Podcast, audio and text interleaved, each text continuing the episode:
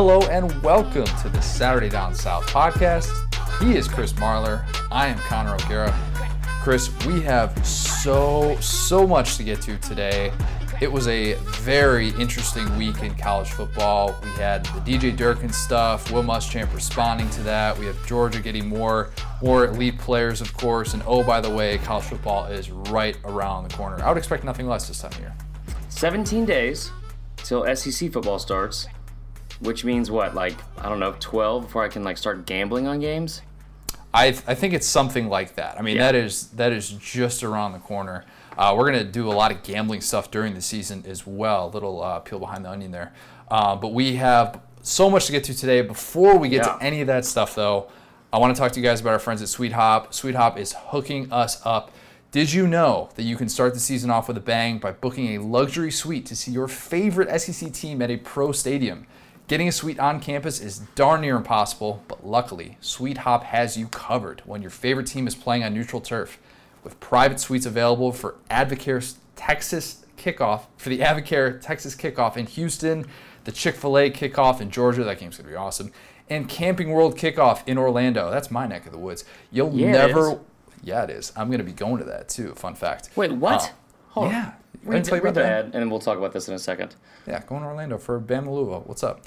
Um, you'll never want to go back to regular seats again. Like a VIP, you're going to live exactly like a VIP. I promise you that. Uh, book a private suite for your group to kick off the season in style. You're going to have VIP entrances, uh, exclusive club access, and catering ordered straight to your suite. That's the sweet life, y'all. View availability and pricing at suitehop.com slash kickoff today. That's S U I T E hop.com slash kickoff. That sounds pretty sweet right about now. It sounds pretty sweet. See what we did there? Yeah, that was Yeah. really good. Boom. Uh, God, we're good at this. Yeah, so we're starting off with a bang. We have a big announcement that I teased on the SDS. But before we discuss that, you're going to Bama Louisville? Yeah, covering it, man. Oh, it's right down the road. Guess- Yeah. Guess my invitation got lost in the mail. It did, um, just like your wedding invitation and all that other stuff. That's perfect because I don't want to go to a fall wedding. But Yeah, that's a good point. we'll take this Uh, up later. Big announcement to start off the podcast. We are no longer a once a week podcast for the rest of the season. Boom. If you're listening to this right now on a Monday, you're probably like, "Hey, it's not Wednesday. It's not Tuesday night. What, what are you? What are these guys doing?" Yes, we're going to be coming to you every Monday and Thursday until the season starts, and then I believe the plan is we're going to do Sunday and Thursday podcasts. Is that the plan? I'm not Or telling. Sun- no, keep them on their Either toes. Sun- it's either going to be Sunday and Thursday or Sunday and Wednesday. We know that um, that once the season starts, we have news galore. We are no longer going to be in situations where stuff is breaking right after we're reporting on it. I would hope not. That is the good news. It's We going can't go to like three pods a week because of the news.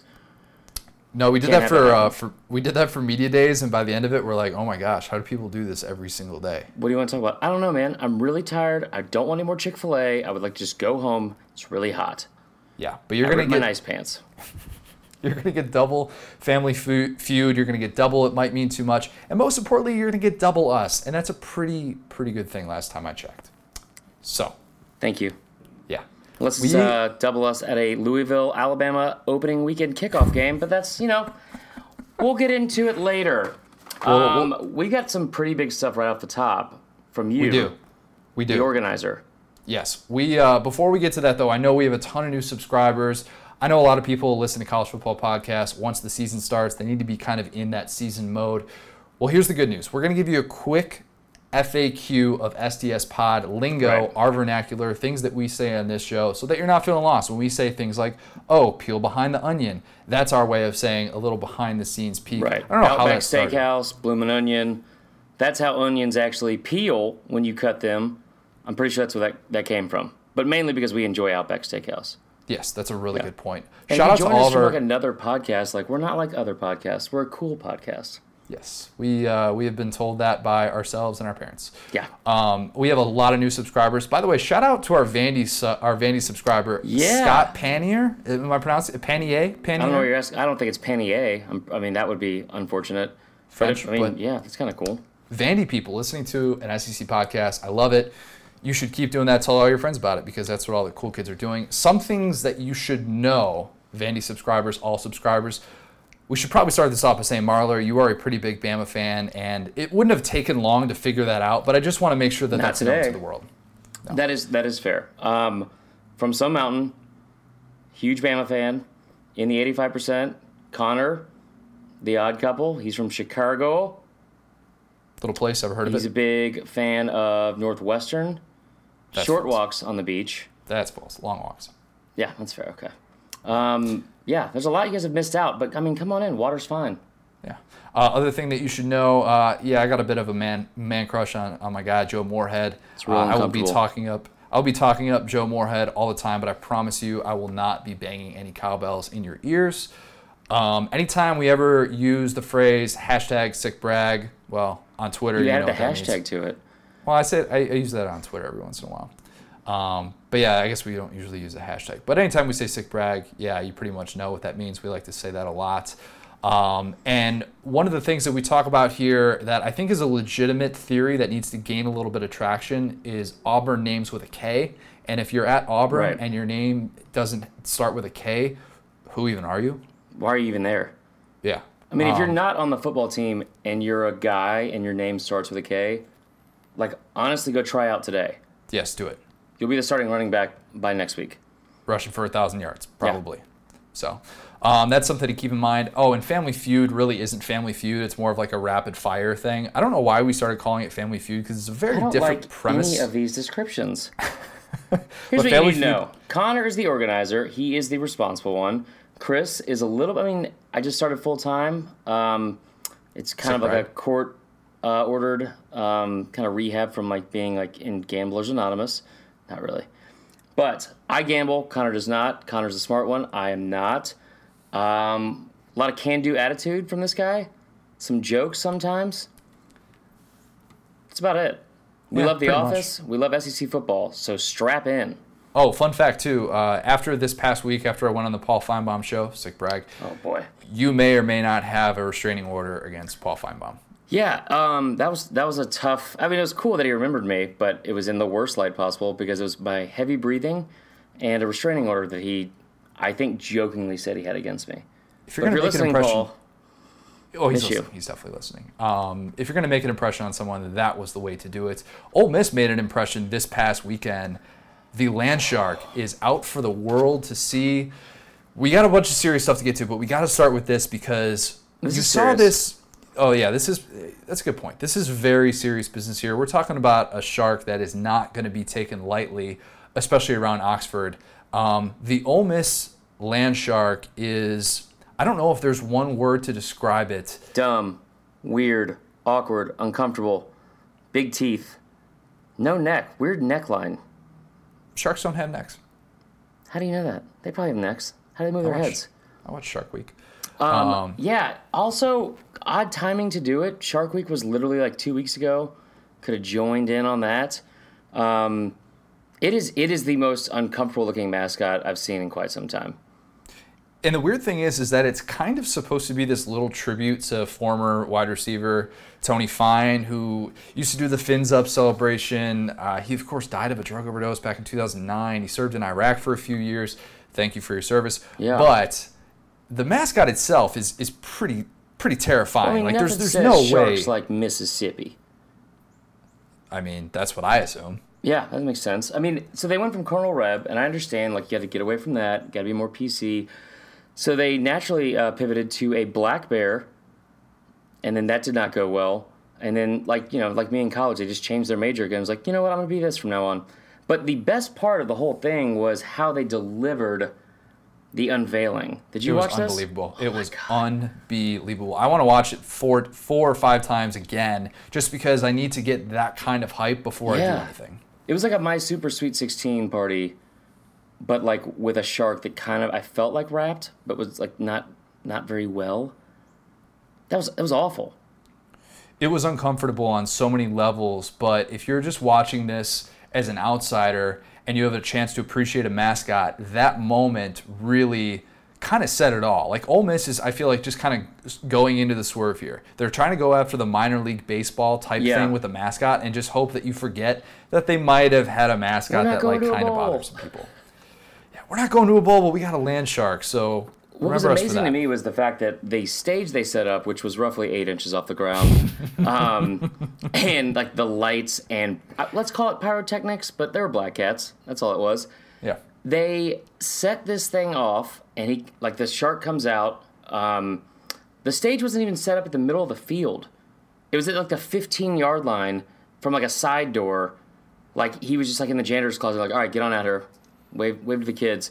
And then he gets on stage. There's like a lot of angry rap playing. Jumps off the stage, which was pretty badass. And then just a sea of terrified children. Yeah. th- What children is? What children are going to look at that mascot and think this is a cuddly guy who I want to spend Right. all my time with? It might be a girl, actually. Do we know if it's guy or girl? Either way, it's not cuddly. Sharks Yeah. can, if you rub it the wrong way, cut you. That's a, a defense mechanism. It's like sandpaper. Learn that the hard Probably, way. probably tougher than the Ole Miss defense. Boom! Roasted. There you go. off the top rope. Yeah, I, I love it though. It's going to be fun to watch uh, all the memes that are going to happen because of this land shark. Um, I made a pretty yeah, good meme on Instagram. I'm gonna say. Yeah, it's pretty fire. Follow, follow SDS on, on Instagram if you're if you're not doing that. You're you're killing the Instagram game. Thank Um, you, sir. We're going to transition to something that's the big news in college football this past weekend. DJ Durkin, the Maryland coach, was put on administrative leave. That was following uh, an ESPN report about the toxic culture at Maryland. It was an investigation done uh, by reporters at ESPN that went into the, the extent of the bullying nature of the, the coaching staff. And this was all just in response to the death of Jordan McNair, the Maryland offensive lineman, died from a heat stroke during a Maryland workout on May 29th. And this was just ESPN digging into this. So the, the, the bombshell report hit late on Friday because that's pretty much when all bombshell reports come out these days. Um, but the, the interesting SEC angle, besides the fact that DJ Durkin was the interim coach at Florida after Will Muschamp was fired, um, and oh, by the way, Matt Canada, interim coach at Maryland, um, get excited for it get really excited. So so much motion. I can't wait for it. It's gonna be great. Um, but yeah, so the, the SEC angle to this was, of course, Will Muschamp, South Carolina coach, weighing in on his former colleague, friend DJ Durkin, and basically blindly supporting him. This was a surprising quote to see, given that it came before actually Durkin was put on administrative leave. The story came out on Friday. Durkin was put on administrative leave on Saturday night, but Muschamp weighed in on Saturday afternoon, and he was asked just point blank about his friend, and this was what he had to say. He said, There's no credibility in anonymous sources. If that former staffer had any guts, why didn't he put his name on it? I think that's gutless. In any business, in any company, and in any football team, especially right here in August, you can find a disgruntled player who's probably not playing. So I think it's a lack of journalist integrity to print things with anonymous sources. And I know DJ Durkin personally. I know what kind of a man he is. I talked to him this morning, and I don't think it's right. That quote was really surprising given the sensitive nature of the allegations against Durkin and basically Oh, like somebody dying? yeah, somebody somebody died here. This isn't just anonymous sources saying this coach was too hard on me. Like a kid died, Right. and that's why ESPN investigated this whole thing. So like Muschamp blindly defends his former his his, his colleague. Um, Yeah, went after journalism. Went after journalism. He understands how journalism works. Um, that was tough. But I mean, yeah, like I was kind of surprised, but at the same time, I'm not because, you know, I wish that he was more eloquent about it and didn't just look like he was defending a friend he could have instead of knowing the. right. It, it- there There's no way he knew the full details. Yeah, and there are two separate things here that I think Muschamp wanted to get across, and instead they kind of molded into this one belief that made him not look so good, and that was the belief that he's not a Right. fan of anonymous sources, which, all right, like I kind of see both sides of the argument, but I, I actually think, you know, obviously I'm going to come off biased here as a journalist. Yeah, that's right.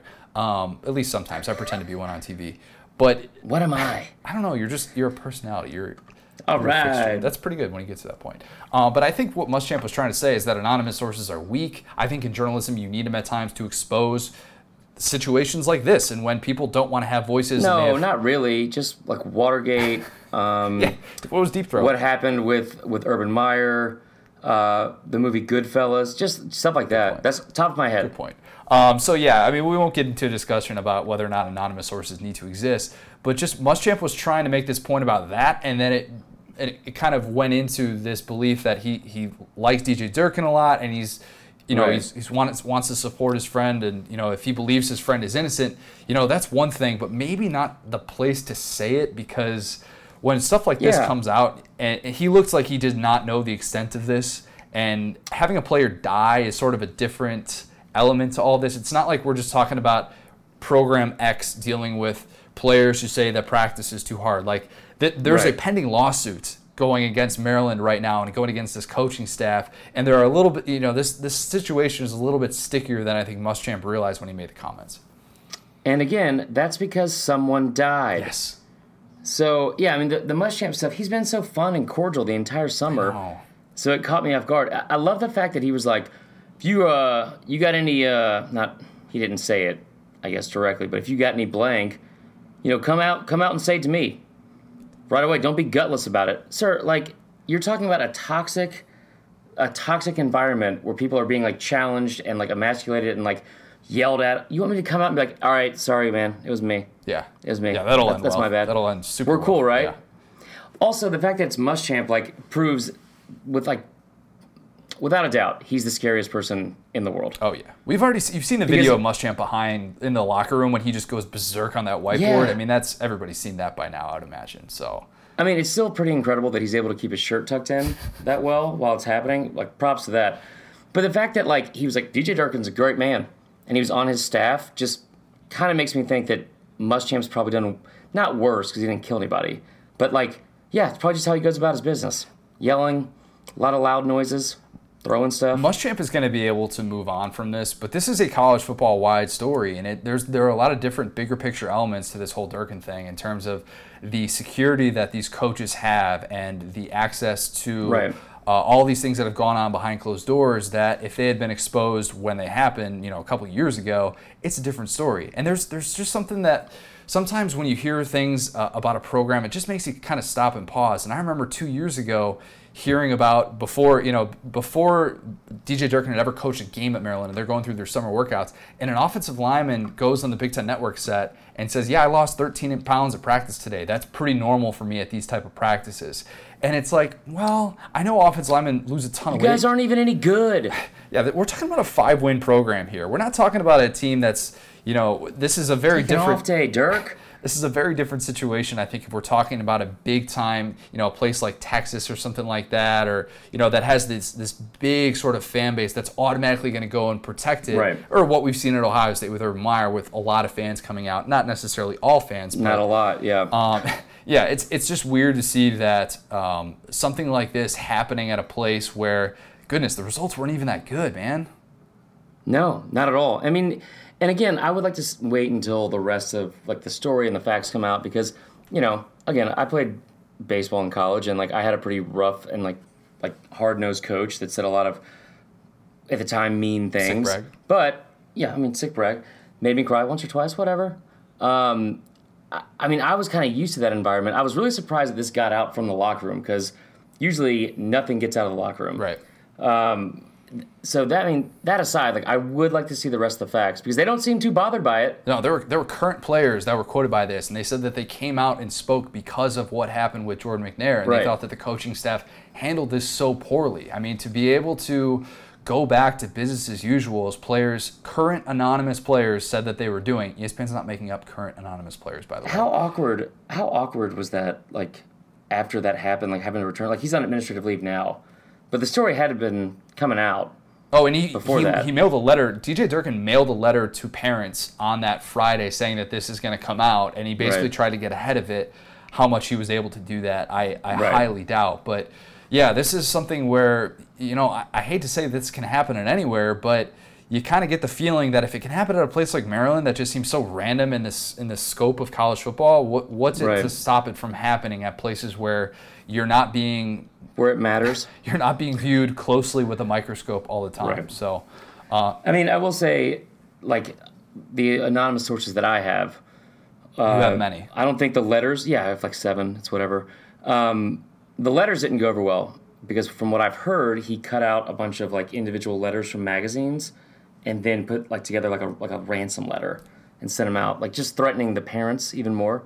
So Super creepy. I don't know. Yeah. it's gonna come out soon. Yeah. Yeah. Waiting for that report. Um, Yeah, the the whole uh, Muschamp is this uh, nice, soft guy. That that storyline is over with. We're, we're done with that. Yep. We've uh, I don't even know why we even thought that for for a minute. we saw his house on the lake and we just got really excited. We're like, Muschamp is this cool rich dude. We saw him at SEC Media Days. He was just shooting it really quick with everyone. No, that is completely out the window. We're moving on. I really would like to go to Columbia. Just like next week, I have to go home for like the weekend. See if I can like get in, like use your credentials, get into like a little a little uh, press conference. Just be like, Coach, anonymous sources saying you uh, and a few other coaches were involved in some Russian collusion last year with recruits, and then just sit there and wait. Like, Hulk smash. Oh, I'd love to see that. I absolutely would. Uh, I'm looking forward to Matt Canada's first game as Maryland's coach. Over under six and a half guys in motion on the very first play from scrimmage. It's oh, it's gonna be a nightmare. Who are they playing the first game? They got to play Texas. Yeah, they play Texas. They host Texas in the first game. Tom Herman, speaking of anonymous sources, yeah, that's a little interesting thing. We won't really get into that because apparently there was nothing of that that whole story of Tom Herman being the tip guy and the Zach Smith or Meyer thing. Eh, apparently Brett McMurphy debunked that, but it was fun to think that for like an hour or two, wasn't it? yeah, it's It was terrifying. really fun. what is happening? Uh, other big news over the weekend. Imagine that Georgia gets more help. You know, you feel you feel good for teams like Georgia that just need all the help that they can get, and they finally get it. Uh, no, not at all. Demetris Robertson, the former Cal receiver, the five-star transfer, is going to be eligible immediately at Georgia. I have no idea how these sort of hardship waivers work, but they worked in favor of Robertson. Now he's going to get to play. Well, I mean, first off, I don't understand. When, when is the last thing something? When's the last time something didn't go Georgia's way this offseason? Second and 26. Oh, this I mean, offseason. in the this offseason, offseason. They are killing it. Um, Jake Fromm Fish Hook, Jake Fromm Water Sports. yeah, but that's, again, like that's just God wanting Justin Fields to start. We know that. I think Terry Godwin's just. We'll get to that later. Yeah, that's that's true. That, that is a good theory. I want you to I want you to sit on that for a little bit. Uh, yeah. Terry Godwin's hurt though, mean- so that's kind of a bad thing for Georgia, right? Maybe. Sure, I guess. I, I I don't really understand. Like the hardship waivers, like I'm, I mean, that's that's a lot of fun to get creative and like make something up, like little Ferris Bueller's Day Off. I, I mean, yeah, let the kid leave Cal because he's a Cal. He could play in the NFL. Don't ruin his talent. Yeah, I, don't- I don't know what exactly the the qualifications are for hardship waivers. I think even Nick Saban was asked the question because you know uh, we'll, we'll get to this a little bit later. Ale uh, Kaho, is that how you say it? Kaho? Did we figure out? Brandon Kaho. Kaho. Brandon, aka Ale. Ale. Ale. Ale. I like Ale. Uh, we're just gonna call him AK because, like we do with our boy JT Jordan Ta'amu. Yeah. Ooh, that was something we, we left out of the yeah. frequently asked questions. Um, yeah, we're, we're just gonna call him AK. So yeah, getting back to Robertson though, he gets this immediate year of eligibility, and Kirby uh, said that yeah, he's got to get in shape. You know, he's doing stuff on his own, but that's just a little bit different than How did he get out of shape? I don't know. It's just different when you're when you don't have Kirby Smart yelling at you. You know to. Well, I guess we shouldn't be talking about that. Maybe Yep, probably soon. move on from We'll that. Yep. Move on, that didn't exist. But uh, Kirby Smart did have an interesting comment about SEC speed, and I think it was kind of overlooked over the weekend, taking a little shot at the Big 12, or at the Pac 12 rather. Um, so Kirby had this quote on Saturday when asked about Robertson, uh, who came from Cal, of course. So the quote was In high school, uh, Robertson played defensive back. He played everything. He probably played at a level where it didn't matter who he was going against, he was going to outrun him. He's playing in the SEC now. There's guys just as fast as him out here. In this league, you find out real quick when you bump when you get bump and run down. Uh, when you play against South Carolina, Kentucky, Florida, and Auburn, they're going to bump Oh, and yeah. ru- run you on every down. That's not exactly where he came from. That's that was the the little kicker at the end there. That's not where he came from. So Kirby Smart doesn't think Pac-12 defensive backs are very good. I hope. I mean, they're not. I mean, Washington actually has like the best secondary in the country. I hope Robertson transfers out immediately following these remarks. It's like you just transferred in to your school, and the first thing you do is tell me I got to get in shape and how terrible my competition's been for the past couple of years. Yeah, I mean, the guy put up some numbers. He put up 50 catches, 767 yards, seven touchdowns as a true freshman. Like, the, you know, he, it wasn't like he was just getting by and you know putting up, you know, a catch here, on- catch there. Come on down to Athens. I'm gonna just absolutely just berate your talents as soon as you commit. You're stuck now. I love that though because there's this belief that Kirby, with all of these five stars, that he's just going to be gray shirting five stars pretty soon, and their their whole roster is just four deeps of five stars. We're going to get to that point, and Robertson getting this sort of treatment from Kirby, kind of out of the out of the Right. jump, is uh, just a sign of that. Well, this is their 19th, 18th or 19th five star that he has brought to Athens in the past since January 2018, Oh my. 2017. So pretty good pace. I think one a month, um, which is above average to say the least. I, I mean, they're already loaded. They're already loaded, especially on offense. It's a great addition. I don't. I mean, it's like how many weeks in a row do we have to talk about Georgia recruiting? know, Good it God, like- slow it down, guys. Yeah, for you, for those of you who haven't listened to us, uh, I- every week it's like, oh, should we talk about Georgia recruiting this week? They're kind of doing some unprecedented stuff, and that's become such a stale storyline. And this this Right. Robertson thing is just more five star stuff, and you kind of get bored of it in the way that you would with Alabama. Like that's that's the Right. point we've already gotten to. Uh, I just Georgia. long for the day that like there's a there's a video that goes viral on like Twitter or like College Football Live in the off season, and instead of like somebody being like awarded a scholarship, it's just Saban or Smart announcing somebody's gonna get gray shirted at like the first practice. Like, hey, you, five star, get over here. You're not playing until January. That'd be a power move. Grab grab a water bottle. That's a total power move. I'd love to see it. We're gonna need video of that too. Like just Yeah, that was the whole point. Yeah, no, no. Uh, I don't need any audio. I just need uh, Saban calling somebody over, and then whatever five star that goes over there, you just see his shoulders shrug, and then he just walks back and just changes. And then DJ. Durkin on the ones and twos on the practice field playing another one bites the dust. Boom. Durkin, defensive analyst at Alabama. Is that too soon to predict that? Oh god. I mean, I assume that like he's again when I saw DJ Durkin in College Park, me being from Atlanta, I just assume assume it was a rapper. You were incorrect. Incorrect. I mean, we you never know. very incorrect. Let him live his life. Uh, speaking of the Pac-12, our guy AK, our new guy, uh, Ale Kaho.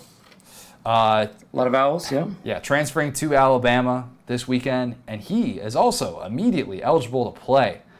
Um, you had a great question here. Um, how long does Saban think it'll take uh, Kyle up to speed? Or no, this was the question that was posed at Saban, and uh, he had a, a great little quote to this.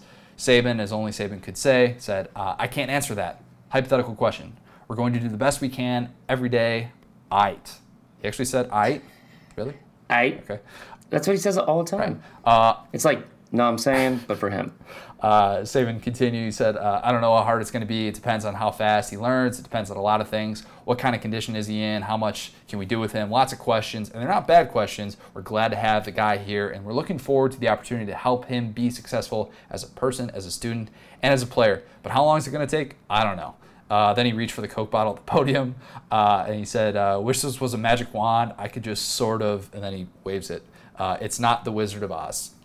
That's that's great. What? I mean, first off, what do you think Saban's first wish would be, or like first thing he would do with a magic wand? uh, Little Debbie's as far as the eye can see. Yeah. Or just like do away with kickers. I, I could see that as well. Yeah. Or Kirby. I mean, Ooh, Either way- make Kirby vanish. That would be probably number one. Yeah.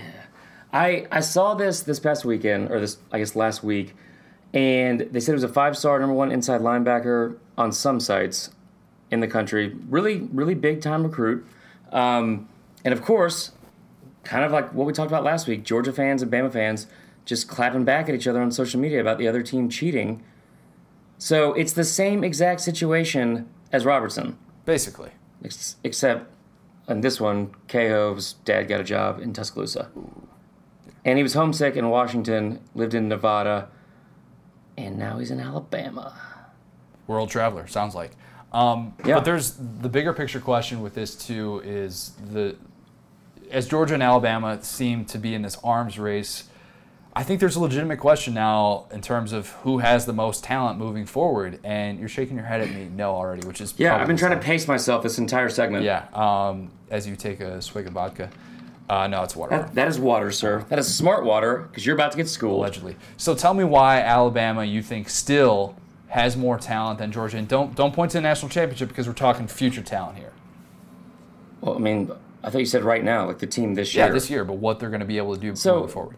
First off, the reason this whole argument got brought up is because our editor, C. Wright, just casually, very nonchalant, was like, "Oh yeah, by the way, you guys should talk about how Alabama's not the uh, most talented team in the conference anymore." And I was like, "Excuse me." Yeah, your head spun pretty quickly. I, I mean, in the whole conference, that's saying a lot. And he was kind of, I guess, talking about the the thing last week about it was on SC Network with Chris Doering and and our good buddy uh, why am I drawing a blank on this? Burns? Peter Burns. Yeah. About the uh, best D line in the conference. I don't think Bama has the best D line in the conference. I think it's Mississippi State, then Auburn, then Bama. I think Clemson has the best D line in the country. But just because that one position, Bama's lagging, and I, I use that very loosely But in quotes. But this isn't just a defensive line, because I agree with you. I don't think Ba- Ba- Alabama has the best defensive line. That's a strange sentence to say. I agree with you that at Auburn, Mississippi It's State. literally the, only the defensive line. But what about the- It's literally but what about the secondary? Because the secondary we assume is going to be okay. But you yourself on this very podcast have predicted multiple times that Alabama's Oh, going to lose to. Ole Miss because the secondary is quote unquote too inexperienced. Yeah, it's, it's got a lot to learn. But when you say like talent, the most talented team, so you look through this entire, like I guess not too deep. We're not going to get into that. Yes, you got numbers. But you look at like the projected starters from Alabama. Start with the secondary. You want to do the secondary? Fire away, sir. So they lost their top six defensive backs from last year's team. Uh, they replaced them with who? Why can't I find this in my notes? They replaced them with Patrick Surtain, number one cornerback in the country, five star, number six overall in the entire country. Every single defensive back they have that's been there for at least two to three years, Nigel Knott, You Um, got Diggs coming back. yeah, Shyheim Carter. Let's see who else. You got Uh, Savion Smith Jalen coming Davis. from LSU too. Savion Smith is a, is yeah the number one cornerback coming out of JUCO, number two player overall out of JUCO. Everyone in there is a four star. They're all over six one, and they're being coached by the best defensive backs coach in the country. so They're all top 100 guys. Right. So that's that's the thing though, is that in terms of a talent standpoint, Georgia could have the edge right now, but in terms of I, I okay, you're, you're shaking your head again at me. Because I think if you're talking about this year, in the future, yeah, like it scares me to see what Georgia could be. It's like the rate they're going, they're only going to have five stars. Their kicker is going to be incredible. Oh, absolutely. Whereas Bama cannot ever say uh, We don't even have a kicker. But I mean, you keep looking like from at every single unit ranking, and you talk about the D line. Sure, what Bama's third? I think third best in the conference. I, I go with that. Third's fine. Yeah. Pretty thin. They lost, you know, some uh, more guys in the NFL. Da'Shawn Hand. You get Raekwon Davis Uh, back. And, yeah.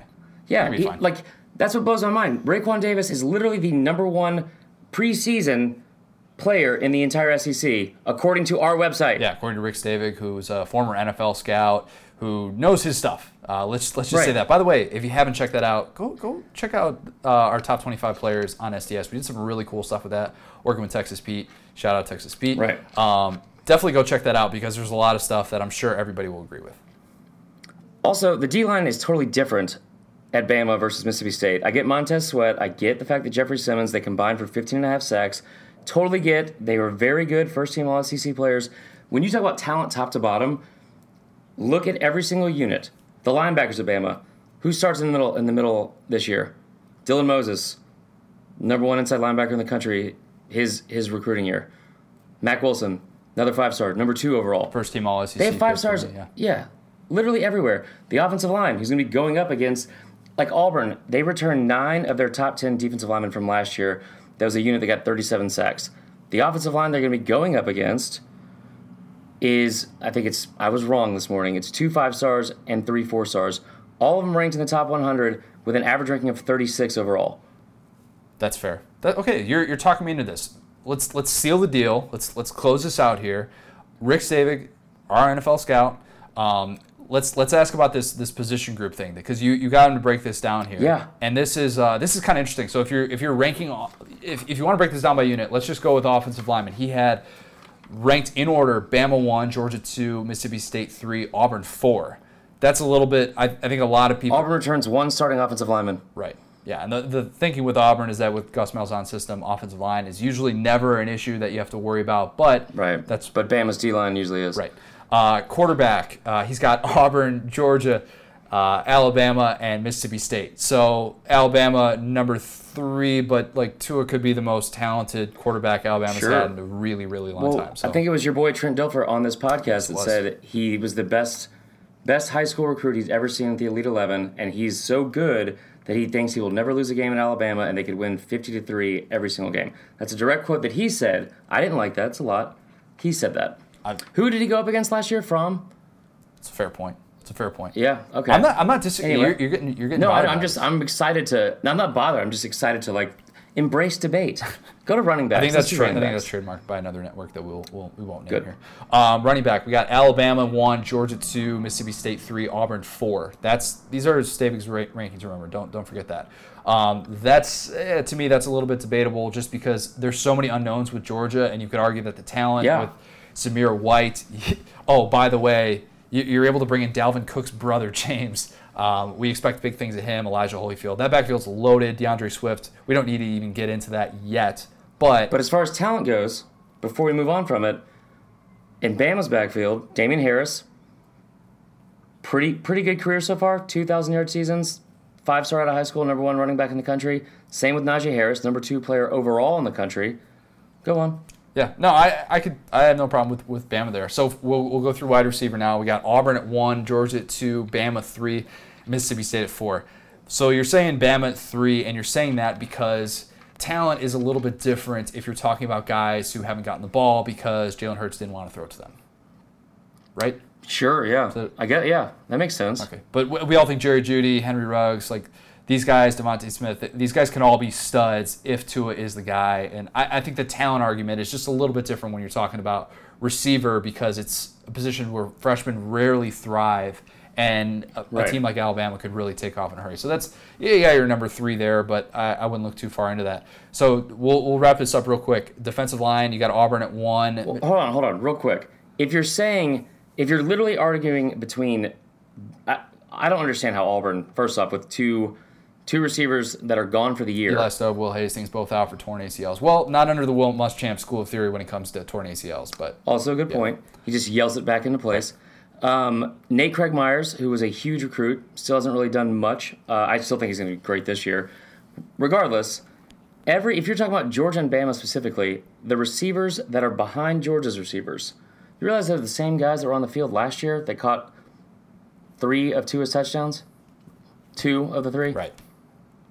No, I'm uh, I'm in agreement with you. I would say that that's that ranking's a little bit too high, but um, yeah, I, okay. So whatever. I think a lot of these are, are really subjective. Linebacker, um, Stavig's got Auburn at one, Alabama at two, Georgia at three, Mississippi State at four, That yeah, that's where I lost it. and not having Alabama at one at linebacker seems just odd on so many levels. But they have had some injuries. You lose Terrell Lewis in the preseason. Like, all all right. I was calm. I was having a good day. I'd gone to Oregon all weekend. It was the most mellow, like quiet place of all time.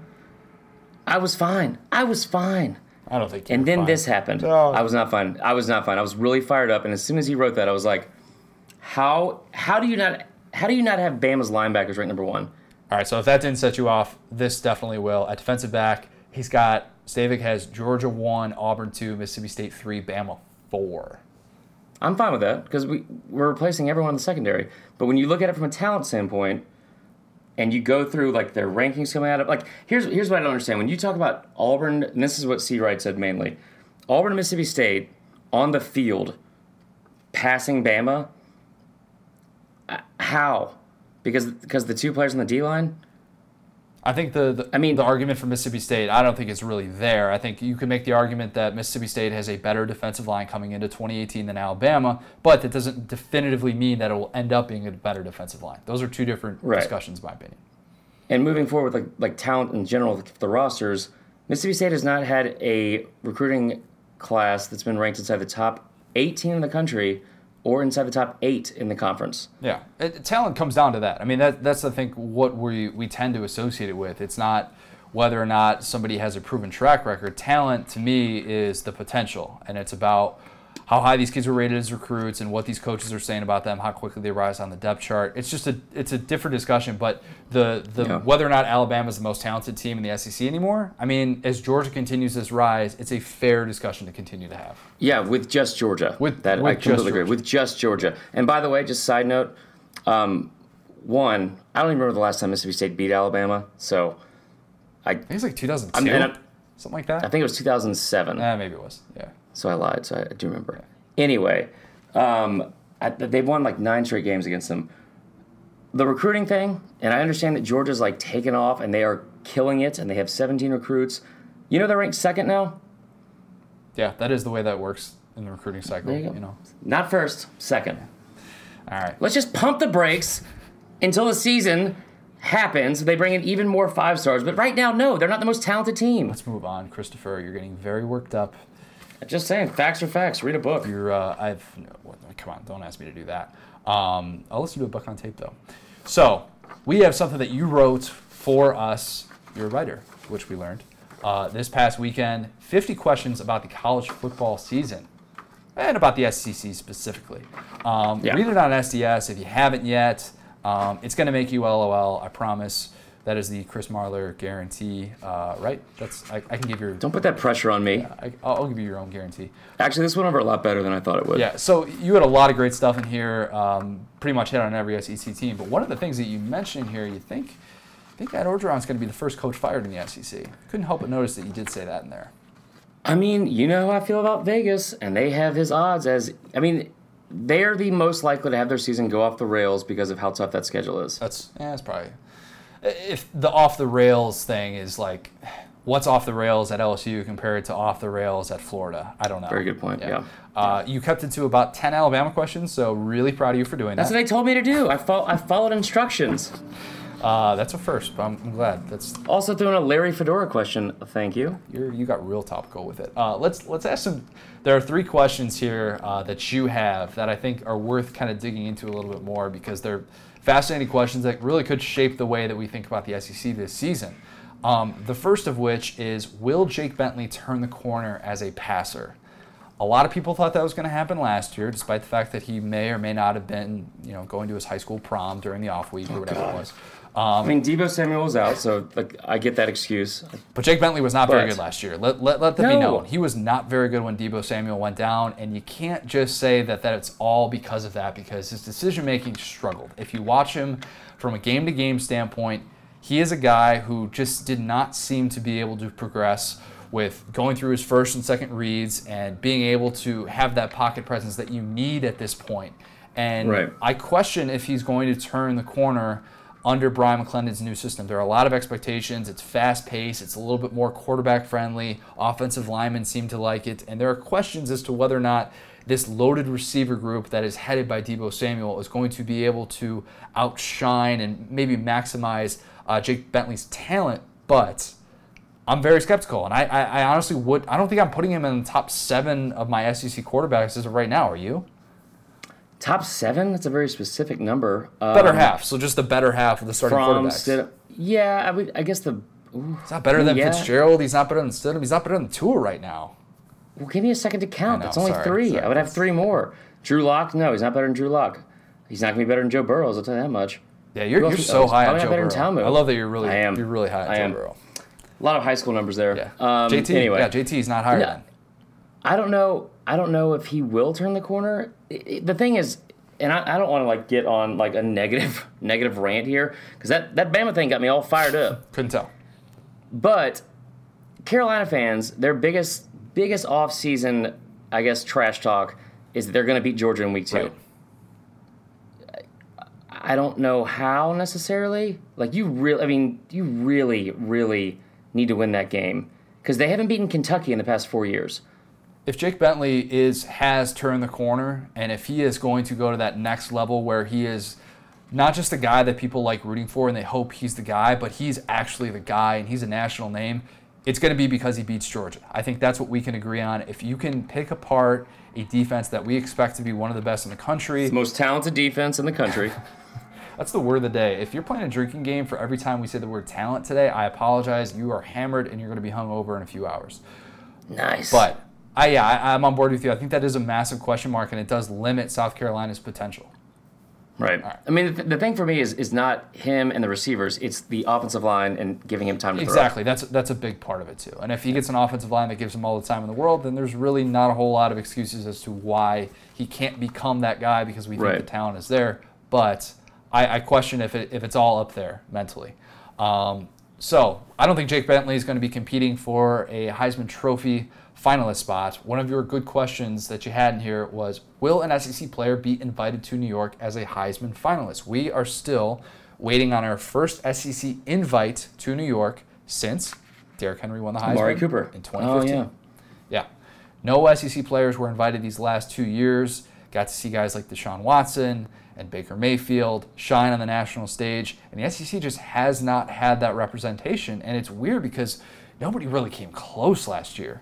I mean, this was Right. this was brutal. I mean, we're talking about you know two years ago, Jonathan Allen finished seventh, and that's the best the best that the SEC has had in the Heisman voting in the last two Well, years. only two years. That's not I mean. but still, it's Drew Lock threw 40, 46 touchdown passes last year. yeah. But if he had done so against teams that were you know actually Don't throw out that stat; it'll make me cringe. But regardless, I mean, forty. He was even the player of the conference, like we always talk about. I, I don't know who it's going to be. Like the the new, the most recent updated uh, Vegas odds have Tua number one overall. It's just nuts. It's nuts. it's ridiculous. I love to, and I think the the potential is is so there. But to have him as preseason number one is that's crazy. Yeah. That just shows you how many people are really willing to put down money on a guy that, yeah, like you. Uh, that No, but Trevor Lawrence from Clemson, he has like the fourth or fifth best odds. Yeah, and it's not to say that freshmen and inexperienced quarterbacks can't shine, but to think that they're going to win college football's most coveted award is, I think it's a bit Nope. much. I think that's Over my dead body, dude. Yeah. Herschel ain't get it. So who's? Ain't no way Trevor Lawrence will. I mean, we, we've talked about this in the past of who who in the SEC has the best odds to do so, and you kind of look at it and you go, maybe maybe Stidham could be the guy because he has a lot of room Yeah. to grow, I think, and I think down the stretch he really played well in that offense. I know that they did struggle in the final two games without a healthy Kerryon Johnson, but you know we're we're still Who's tr- not back this year? who's not back, and that might be a bit of a problem for Auburn. But they they're going to find a running back with a K, Kam Martin. Um, Hopefully they'll find four offensive linemen. all be first names that begin with K too, um, and they'll be fine. So I mean, that receiving corps should be really good. He'll put up numbers. I just don't think. I mean, I would I would take him over Tua because an Alabama quarterback is not going to win the Heisman. But at the same time, if if you're a quarterback of a team that goes undefeated in the regular season, you're always going to have a chance. I mean, Jalen Hurts had a chance for a decent amount of last year. People might forget that as much as he was, you know, not a, not an efficient passer in the last month of the season. Really, you know, he was a guy that was still in that Heisman Trophy conversation because he was so efficient with the ball. So I don't know what the Right. next SEC Heisman Trophy candidate is going to look like. I don't know if we've Swift. been. It could be D'Andre Swift. That was the guy who, at this time, uh, well, at, right around the Heisman Trophy ceremony time last year, that I was kind of, you know, suggesting could be the next guy up, just because the workload we think is going to be there, and in that offense, there are just going to be so many Right. opportunities for him, and he's obviously got the You know talent. who people are sleeping on, and, and we are as well. So I think Swift has the best chance because of like we talked about the 392 carries that are gone from last year. That he's going to get a, a boatload of. from Nick Chubb and Sony Michel. Yeah, Yeah. Jordan Ta'amu with the best receiving corps in the entire country. Ooh. Yeah. Here's the problem, though. I, I, I like the, the his odds of putting up massive numbers in that system. We expect that, but when's the last time a quarterback from like a six and six team won the Heisman? Who said they're going to go six and six, man? They got a damn shark on their team. That's a good point. Can the Sharks stop That the run? shark should have just came out like literally in a tornado. It wouldn't have been as ridiculous as what they did. No, I, Sharknado. I I think that's really their their only play is that the Sharknado thing because it's got such a viral. We've talked too much about the, the land shark. Yeah, it's, that's a good point. I, I think those are probably your best options from. I don't. Benny Snell's not going to get there. I wouldn't think. I don't think Damien Harris will. Honestly, Jake Fromm put up like really low key good numbers last year. Twenty four touchdowns, seven picks as a freshman. And efficient. But I think those numbers are going to go down, Yeah, which is weird to say. Like he'll throw more, I think, than last year. But now they have another guy. yeah. And if If he went down, like who they bring in, Bryce Ramsey, and he like punts like half the time. Has no idea what to do out there. And if they bring in Justin Fields, and that's going to curb some of his numbers. Yeah, I, I, you have to have the, the team success. You have to have the numbers. I think it's going to be one of those things where we really don't have any idea. Uh, like last year, you know, everybody's talking about Saquon Barkley. He won the September Heisman, whatever it was. I don't know if we're going to have one of those in the SEC, and I think that we're we're going to have to kind of wait and see how this this team thing plays out. You know who I think it could be? If it's if it's September we're talking about, Deebo Samuel. one of three guys. No, if Ta'amu can beat Bama in that first game in front of fifty-five thousand screaming, pleated khaki wearing Rebel fans, No pressure. that's gonna be that's gonna be pretty big. And they have that Texas Tech game where he'll throw for like eight thousand yards. That's a good point. Although, The other two, Stidham, because he'll be on the big stage against Washington first game, and then they get LSU the third game of the year. Vice versa, or on the other hand, of the other side of that, Joe Burrow, national stage against Miami. It's the only game that day. It's on a Sunday, and then Auburn two weeks later. so Joe Burrow is getting into the Heisman discussion. You heard it here 1st I'm just saying he could. He could. You are so high on Joe Burrow. I love it. I'm I, I'm I'm riding that wave with you. I'm I'm all in. Um, My anonymous sources say he could be the best quarterback in the history of the world. uh, those are pretty good sources. I don't think you. Should, I think that's pretty gutless of you to cite anonymous sources on this podcast. Joe Burrow could have a huge Week One at Miami, not at Miami, but against Miami. Uh, that game is being played in Jerry World in Dallas. Another interesting question that you posed in your 50 questions for this upcoming season: Which SEC team will make the biggest national impact in Week One? Could it be LSU? Wait, are we Miami? not going to talk about Allie LaForce? That's the biggest question I had on here, Somebody's replacing Allie LaForce, right? but not in my heart. We'll get there. We'll get there. Don't worry. Okay, fine. Um, yeah, so the first week of the season, there's so many big marquee games. What SEC team will make the biggest impact on the national landscape after week one? Your answer is what? LSU, Oh, all right. because I think they're going to beat Miami, and no one else thinks they will. Yeah, I think they lose 17 14. That's what I've been saying all summer. Oh, that is boring. I know, That is such a Big Ten answer. I, well, I mean, you're looking at two loaded defenses. Malik Rosier, we don't know the development that he's going to have into this season. It feels like he's been at Miami for like 12 years at this point, but uh, I have Yeah. questions about that. And I, you know, as much as I th- I believe in Joe Burrow, eh, we're talking about game one against a potential top 10 defense in the country with a loaded secondary. Um, I know you're not high on Mark Richt. Uh, the ability to I mean, I'm not higher on Orgeron, so That's a good point. That's a good point. LSU could be I they, they could be one of those teams that like has one uh, has a Michigan Florida type game, and I'm not just saying that because it's in Jerry World as well. But if if if LSU's offense has a game like that, where all of a sudden, like after that Michigan game, everybody was so off of Florida, and it was like all this build up to Right. this season, and all of a sudden you just it was like somebody took the air out. And if Miami is one of those games where they pick off Joe Burrow a couple times, and all of a sudden the narrative on LSU just goes way south, yikes! I would not want to be in Baton Rouge to to, to hear the rest of that because all that offseason hype, people are going to jump off that bandwagon so quickly. yeah, but if you look at it, like I think most people, especially around the country, assume Miami's going to win that game. I would think so, yeah. especially outside of the southeast. And I think LSU will probably go in with like a little bit of a chip on their shoulder. And they're a very talented team. No, that's true. I'm I wouldn't say the most talented in the entire SEC, but we're not going to get I on was that. waiting for you to get that. No, I, I think that uh, I think they'll have the they have the biggest chance at making an impact early on, and they, they have to win that game. Bold prediction. This is this is L- SEC fans are not going to like this. I've got LSU losing. I've got Ole Miss losing to Texas Why are you Tech. doing this right now? We, we just got all these new listeners. Why are you doing? I'm doing sorry, this? and I've got Auburn losing to Washington. Is this a bad time I- to say I all that? Yeah, probably so. We could have waited like two weeks till we predicted the games. So that's I mean it's fine. But Give hey, up I've your got. Vandy winning the opener, so we're good. Who are they? Middle Tennessee State? Uh, I don't know, probably. I just I don't. Not remember. not against the Blue Raiders. I'm pretty sure they're on the road too. Oh boy, that's gonna be. Fun fact: They haven't beaten Middle Tennessee State uh, by more than five points or six points in any of the last four matchups.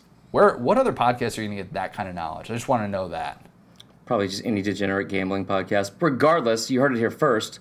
Um, the other thing I would say about those predictions you just made, I, I've joked around about this before, and I'm not just trying to be a homer. I promise. Because outside of today, I'm pretty pretty unbiased about the Bama stuff. I try to give them as much of it a, a fair and objective view on most things. Except when you bring up second and 26 or cover two or something like that.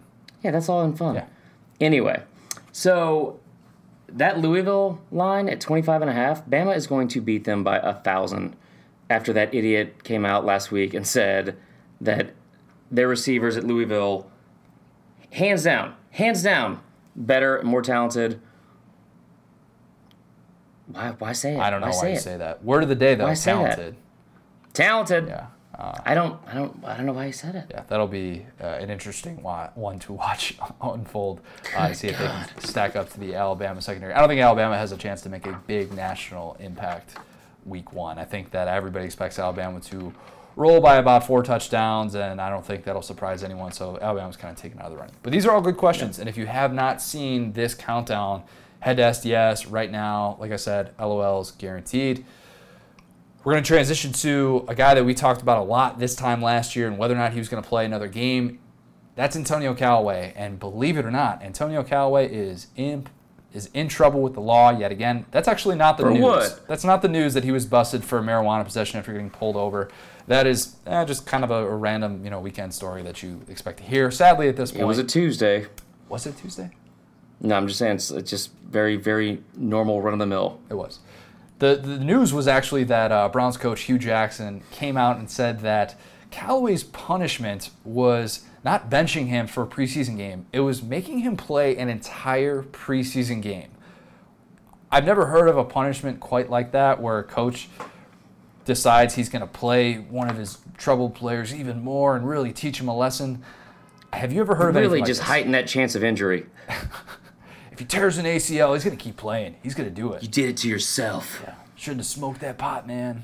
I mean, it honestly, as soon as I saw this, it, was, it reminded me of like when my friends would get caught, like either smoking pot or like smoking cigarettes or something stupid, and their parents found out and was like, you know what? I'm gonna sit here and watch you smoke that entire entire pack of cigarettes. Like, no, like that's what he was basically doing. This has come out of the Urban Meyer school of coaching, where if you have a player who gets in trouble, just just kind of take him take him under your wing and just throw him out there on the field, and you know you just you hope he doesn't catch too many touchdown passes, but if he catches Or one or murder two, somebody. yeah, like if you know if you got a guy who's just in some trouble with the law, just just show him that football's the way to go, and if you score some points, I mean that I guess that'll teach If you ever want to defend Urban Meyer, just remember that he recruited Aaron Hernandez out of Connecticut, and he was in a gang in Connecticut. That's almost impossible to do. but he did it. He did, yeah, against all odds. He found a gang in Connecticut. Uh, so basically, by the way things are going with Antonio Callaway, he is going to play every minute of every game this season. So, good luck to him and his career. Uh, Get some with Gatorade, man. Yeah, we got a we got a family feud, don't we? No, we have our best. Oh wait, yeah, we got our best punishments. I should back up. Sorry, I'm I'm getting ahead of myself. Uh, best punishment that you have ever been dealt doesn't have to be by a coach, but it can be. Um, I got out of school suspension my ninth grade year of high school for something I said to a PE coach. What'd you, what'd you Um, say, Chris? I'm not gonna. I, I can't say it on here. I called him a name because I was very upset. Butthead. Um, and what's that? a butthead. Yeah, pretty much. And I got suspended for two days out of school, and it was Thursday and Friday uh, in like the like third week of March. So it was the first two days of March Madness. It was awesome. Wow, that is the best Yeah. punishment. Yeah. That sounds pretty awesome. Boom. Uh, that's pretty good. Uh, one time, uh, freshman basketball, I remember um, I was playing. We were the sophomores, or yeah, we were we were the sophomores playing against the freshmen. That's what it was. And I got a rebound, and I was just like clearing out room. I was wasn't the type of player that actually like would Why throw were you elbows. rebounding? I don't know. I just the ball kind of fell to me. It was one of those. I'm Okay, fair. I'm 5'8", for those of you who don't know. I'm shorter than Paul Finebaum, fun fact. Um, but yeah, I a rebound fell to me, and it looked like I was like, apparently it looked like I was throwing elbows. I honestly had no intention of doing that. Um, but so a coach saw that, uh, the, the, the freshman coach, so he wasn't even my coach. And he comes up to me and starts screaming his head off. And if you want to pull that type of stuff, you can get out. And like literally like walks me out of the gym to like make sure I leave the gym. And this is an entire field house. So everybody in the entire field house can hear Oh this. Not even my coach. And I basically just went out, got a drink of water, and came back in. And then I went up to my coach. I was like, You came back in. Yeah, I came back in because it wasn't really like a. I wasn't, I wasn't going to let him, you know, dictate what I was going to do. He's the freshman coach. I was on the sophomore team. And then I asked my sophomore coach, I'm like, I didn't do anything wrong, did I? And he's like, No, you're fine. so fun punishment. Okay. But yeah, that guy was nuts. I, he definitely had something out for me. I think. I mean, I have some horror stories from college, like where I set my alarm for PM instead of AM, and missed practice and showed up on the practice field like 18 minutes late after it started. And I was like always the first one there, and because I wasn't any good, so I had to do something. and I, I came in like the the right field line, and I remember like one of our pitchers, Jason Bennett, just had his glove over his mouth. He was like cl- like laughing hysterically because he knew I was about to get like it handed to me. And so my coach told me to go run poles until he got tired, and I ran 38 foul poles. And we had to go hit batting practice afterwards. I didn't have a very good round. Legs are And, a little uh, tired from that, I bet. Yeah. It's like each each ball you didn't hit on the line drive opposite field, you had to run a hill. So then I had six hills out of seven total pitches. And he's like, "Why do you have six hills?" And I was like, "I don't know." I over I overreacted, and he somehow got the brim of his hat under mine, and was just screaming at me. And he's like, "Get out of here!" And I, I like left. I was like, "Oh my god, I think I just got kicked off the team." But then like the next day, he was like, "What was wrong with you yesterday?" I was like, "Oh, nothing." Listened to a lot of Hoobastank. I was really upset. Sports, man. Sports. Those are, those are pretty good. Those are pretty good. That was, that was better than I was expecting for you. I thought your Thanks, I thought your There's- punishments there's- would be a little bit more like pretty strict disciplinarian, but that was actually that was pretty good. I had some stuff we're not going to share, but you know, one day when the whole issue in Shreveport goes away, we'll talk about it. All right, Family Feud, let's do it. All right, here we go. So, um, even though we talked about some sad stuff and Chris got all riled up today, this is a fun segment uh, we do every week called Family Feud. As Connor said, has nothing to do with Family Feud. Nothing to do with I'm family, ask- really. No, no, absolutely not. Um, I'm going to ask eight to ten questions, rapid fire. Connor's not going to get them right, but you know he's a go-getter. Tries to come back every week. Are you ready? Uh, born ready. Okay. What? What does that mean? I don't know. If you were an infant, you would not know any of these answers, Connor. Fair Put 20 seconds on the clock. Here we go. Things you are most excited about in college football. First question. Uh, in one word, describe the first day of football. Joe Moorhead. What does that even mean? No, Christmas. What? Don't do this. Okay. Don't do this to our new listeners. Second one. What's the best intro in college football? Clemson uh, walking down that, that- walking down the hill. That is- Yeah. yeah, that's pretty cool. That's what I had. I had Clemson. I had Bama. It's- I mean, that sounds it's not as cool. Clemson's awesome. They had a DJ there. Anyway, um, most exciting fight song. I think the Michigan fight song is pretty cool. Hail to the victors. I'm, uh, Yeah, you would. It's actually that um, pop song a few years ago. This is my fight song. Or Notre Dame. Either way. Uh, exciting announcer. Most exciting announcer. uh, I'm gonna go Verne, even though he's not still with us as a as an Not even applicable. What are you talking about? It's Gus Johnson. Nah. Or Brent Musburger if he's drunk. That's my favorite. Uh, most exciting town. Town? Yeah. Uh, jeez. It has to be an SEC Got to be Baton town. Right? I, was- I said Athens, but yeah, sure. Uh, most exciting. Wait, tailgate food you're most excited to eat. Uh, I'm a big chili guy at tailgates. Like chili. I think chili that's well prepared. That's uh, that's my jam. Okay, I said corn dog, so you are 0 for 6. Uh, let's see here. What are you most excited for uh, for fall?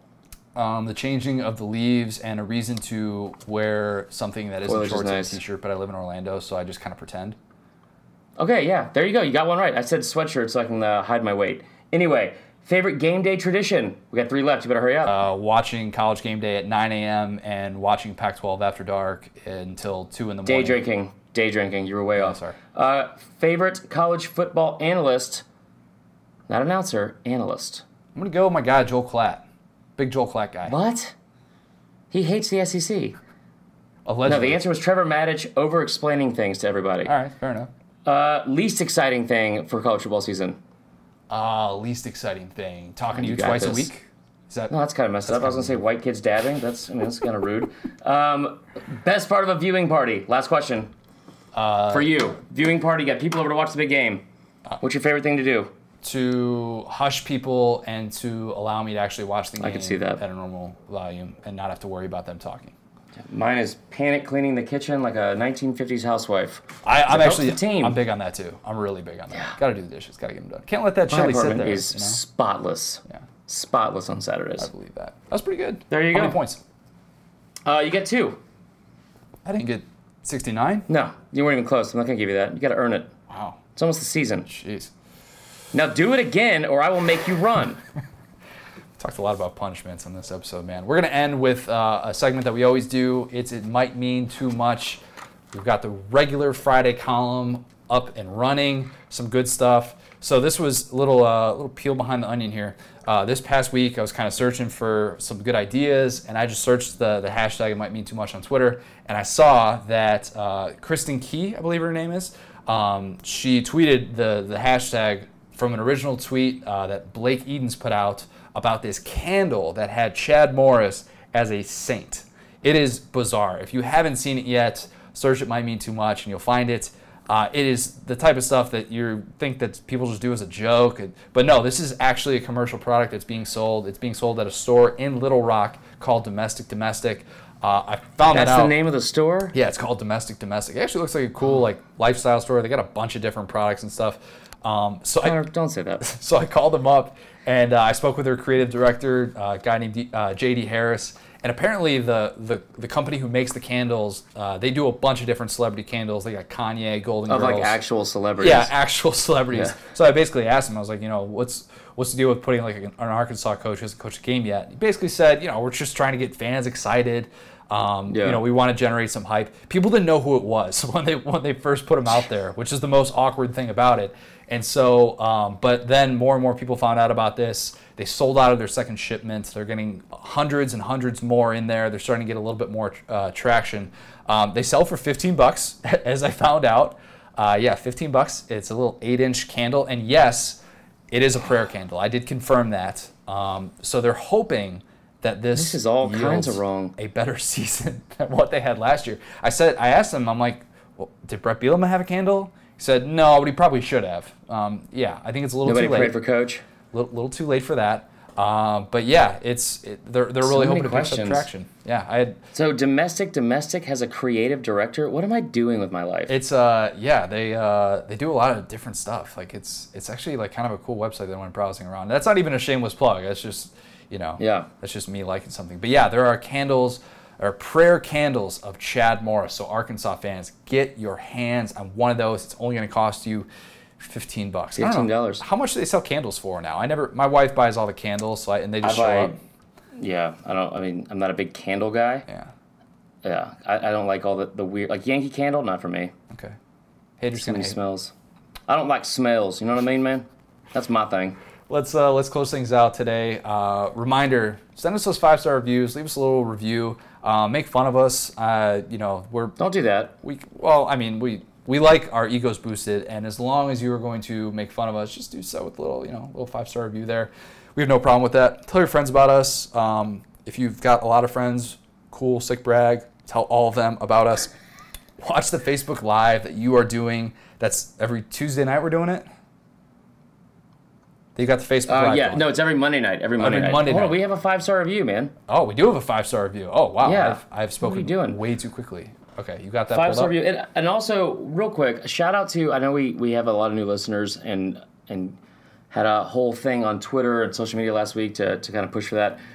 Those of you that just joined in, thank you so much. We really appreciate it. Those of you. you that have been here from the beginning, there's a couple people that like tweeted like, you know, how many episodes they had they had already listened to or how long they've been following.